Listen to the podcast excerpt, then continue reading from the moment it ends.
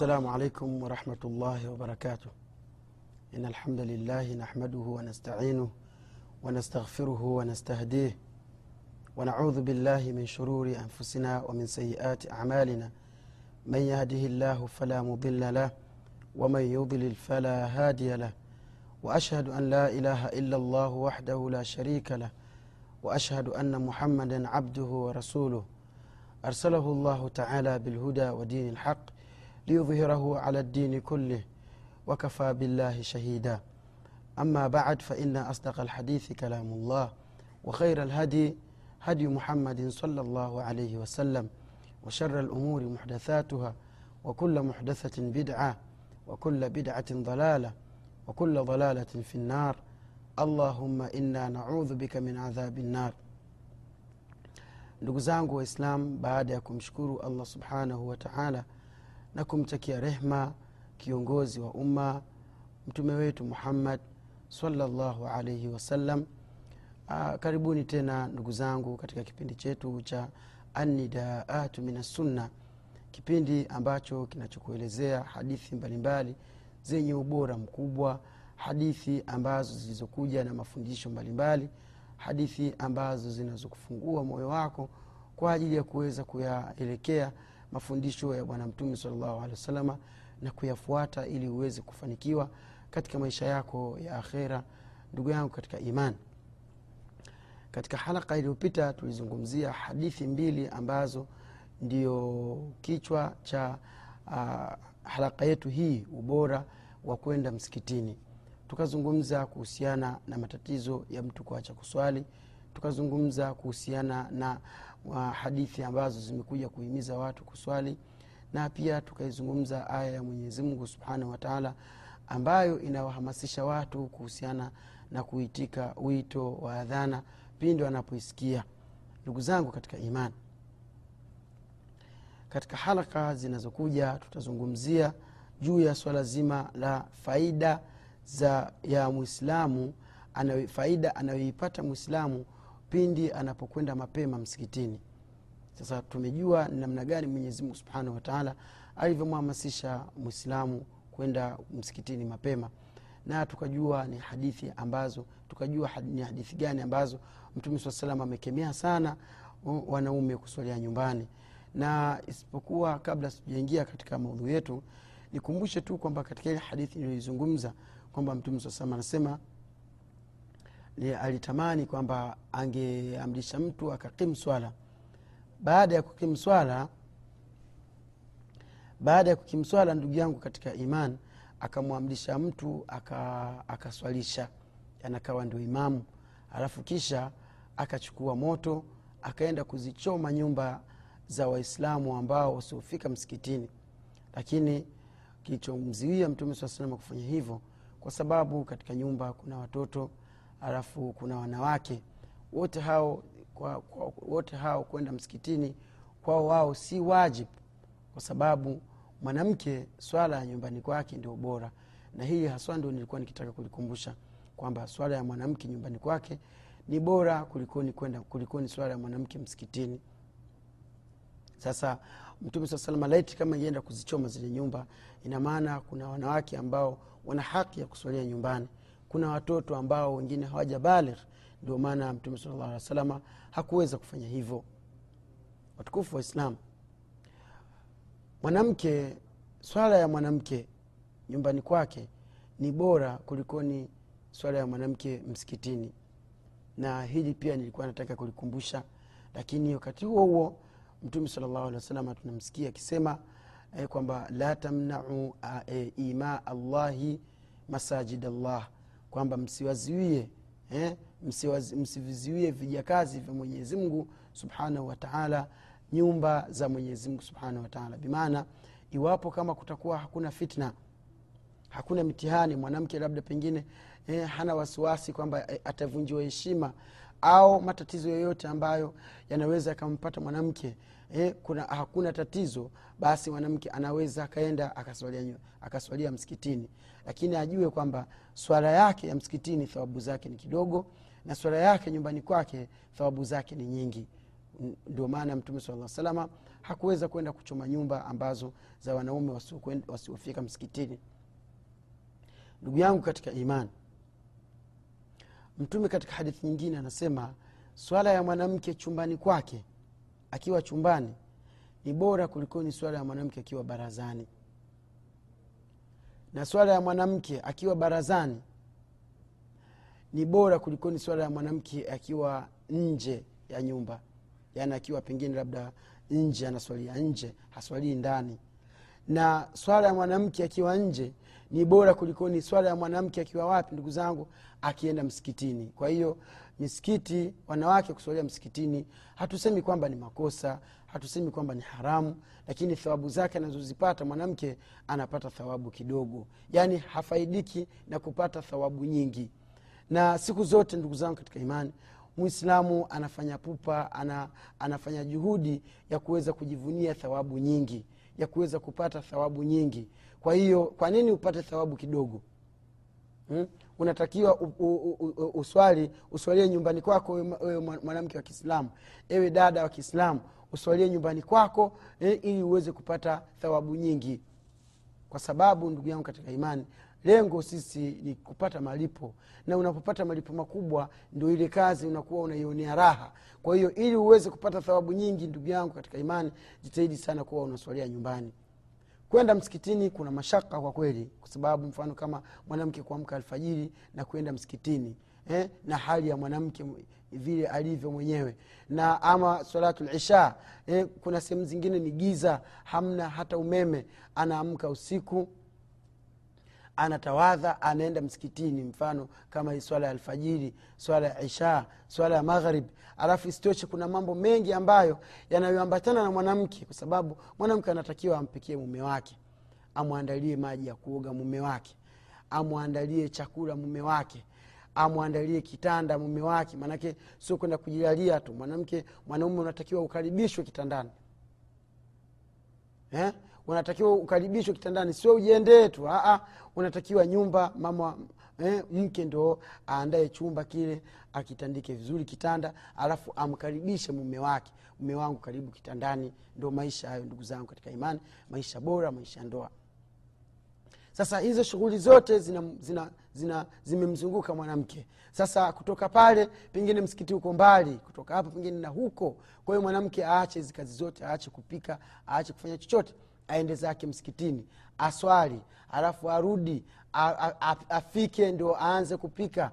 Baada ina maana chakula kitaliwa masaa sita za usiku na ukishalala saa sita basi ujue utapata mashaka ya kuamka alfajiri kuswali sasa uislamu kamruhusu mwanamke kwamba time zikifika adhana ikiadhiniwa atawadhe aingie chumbani kwake aswali. Akimaliza kuswali chumbani kwake aje aendelee na shughuli zingine. Hilo ndio ambalo nilikuwa nataka nikukumbushe kwamba swala ya mwanamke nyumbani kwake ni bora zaidi kuliko ni swala ya mwanamke wapi swala ya mwanamke msikitini. Ndugu zangu katika imani turudi sasa katika maudhuu yetu ya faida za mtu kwenda mapema msikitini. Ndugu zangu katika imani swala, swala la kwenda msikitini lina faida kubwa sana tena sana. Na hasa ukiangalia hadithi nyingi tu ambazo zimekuja kuzungumzia ubora wa mtu kwenda msikitini. Zimekuja hadithi nyingi zikizungumzia ubora wa mwislamu eh, ubora wa mwislamu kwenda msikitini. Na tukianzia na faida ya kwanza ambayo inayoonyesha wazi wazi kabisa ubora wa kwenda msikitini tunaikuta ni hadithi eh, kwamba miongoni mwa faida anazozipata mtu anavyokwenda msikitini mapema. Kitu cha kwanza kwamba malaika eh, malaika wana kwanza kabisa ana lmuntadhiru lissala la yazalu fi lsalat mantadhara lsala asema faida ya kwanza anayoipata mtu ambaye anayekwenda mapema msikitini kwamba unapokwenda msikitini ukafika msikitini uka, uka, uka pengine rakaa mbili baadaye ukakaa ukiwa unasubiria imamu aje swala, swala ikimiwe halafu sasa ndio mwanze kuswali. Ule mda ambao unaokaa wewe unahesabika kuwa unaswali. Unahesabika kuwa unafanya ibada. Unahesabika kuwa unaitekeleza ibada ya mwenyezi subhanahu wataala hapo hauja swali ile swala yenyewe ulioifuata kukaa tu na kusubiria ni ibada. Sasa ndugu zangu katika imani ni ubora, ni ubora gani ambao tunautaka zaidi ya huo? Angalia maneno ya mtume salllahu alaihi wasallam anasemaje? Mtume saa salam anasema la yazalu ahadukum haachi kuwa mmoja wenu fi swalati kuwa yumo ndani ya swala. Madamati swalatu eh? kwa muda ambao swala tahbisuhu ndiyo inayomziwia kurudi nyumbani kwake.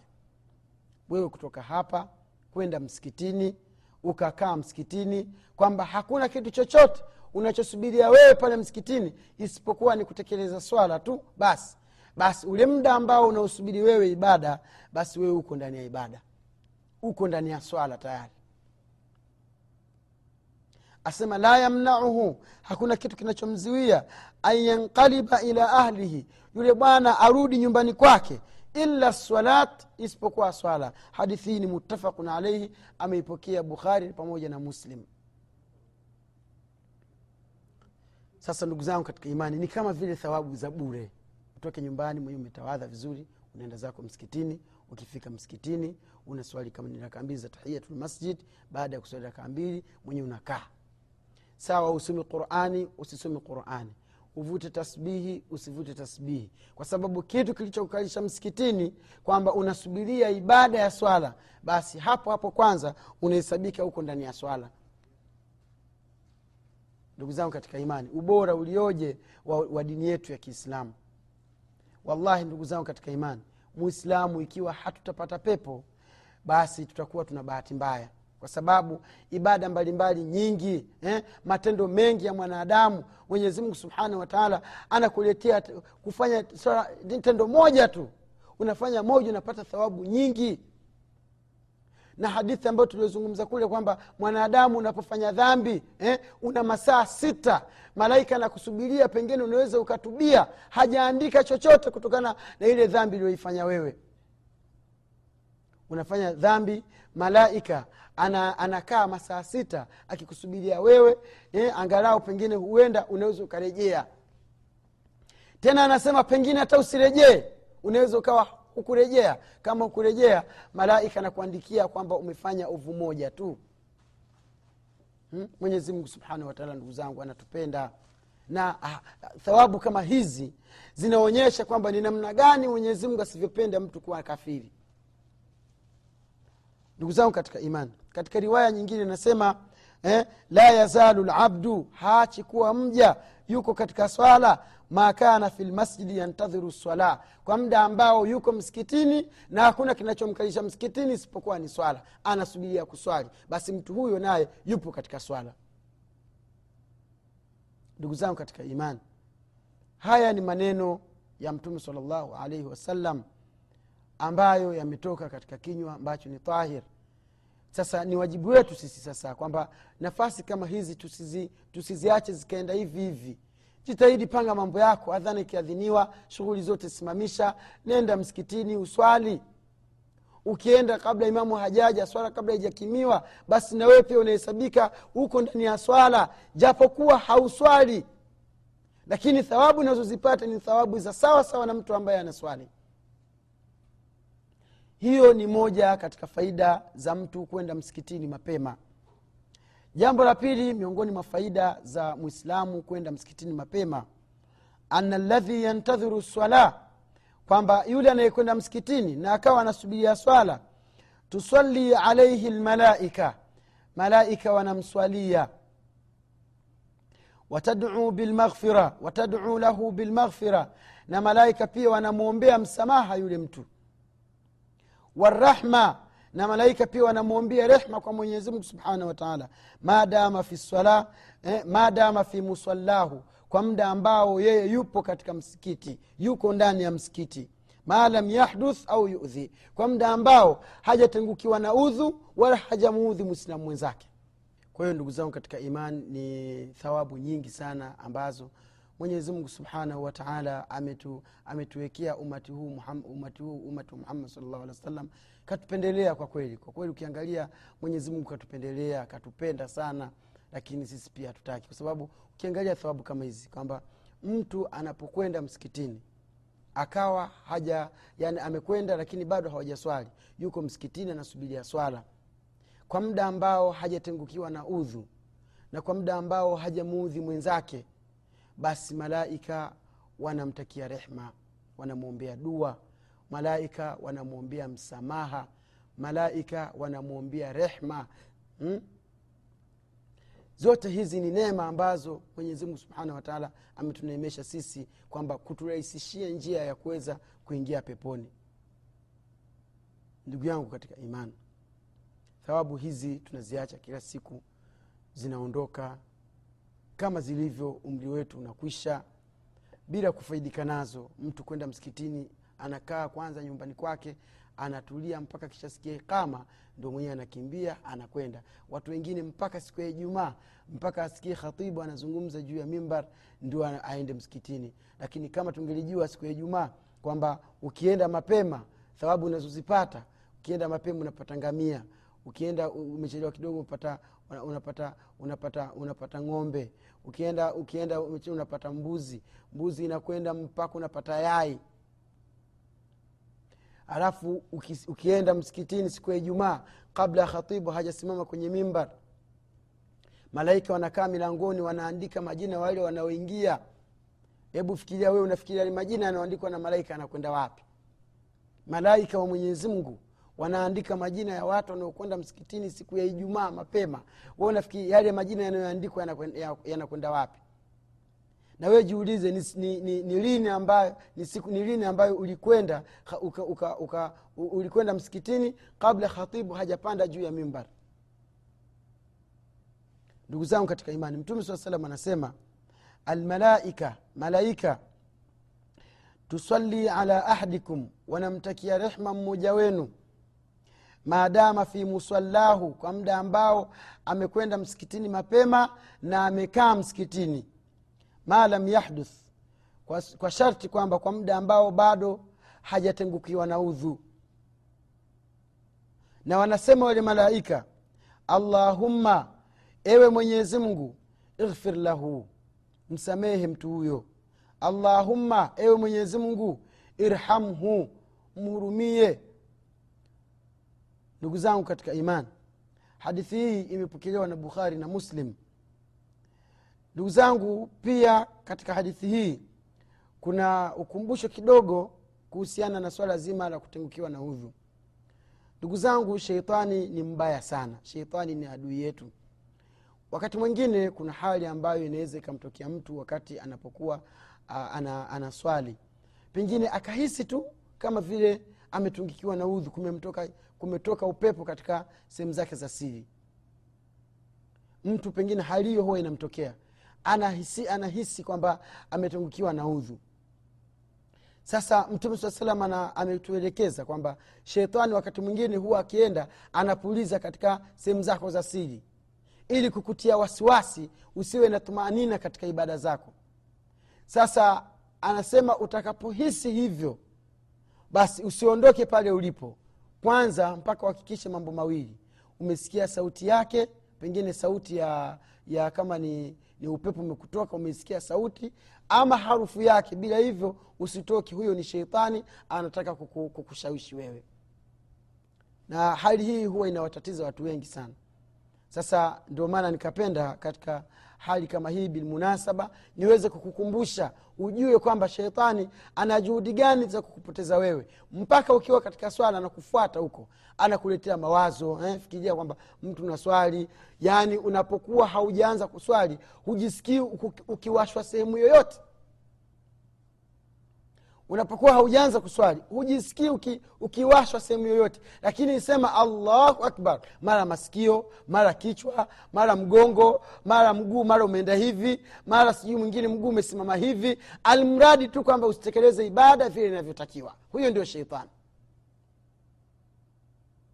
Na ukiacha ukimaliza swala ikiisha tu unakuta kwamba hamna hata chochote kinachokuwasha saa zingine waswali wasikia kama kuna kitu kinakutembea mgongoni kinatembea na pengine sijui wapi mara umejikuna huku unaona kama kuna nza amekuja mdomoni mara yani hizo zote ni tashwishi za shetani shetani ni adui yetu ndugu zangu.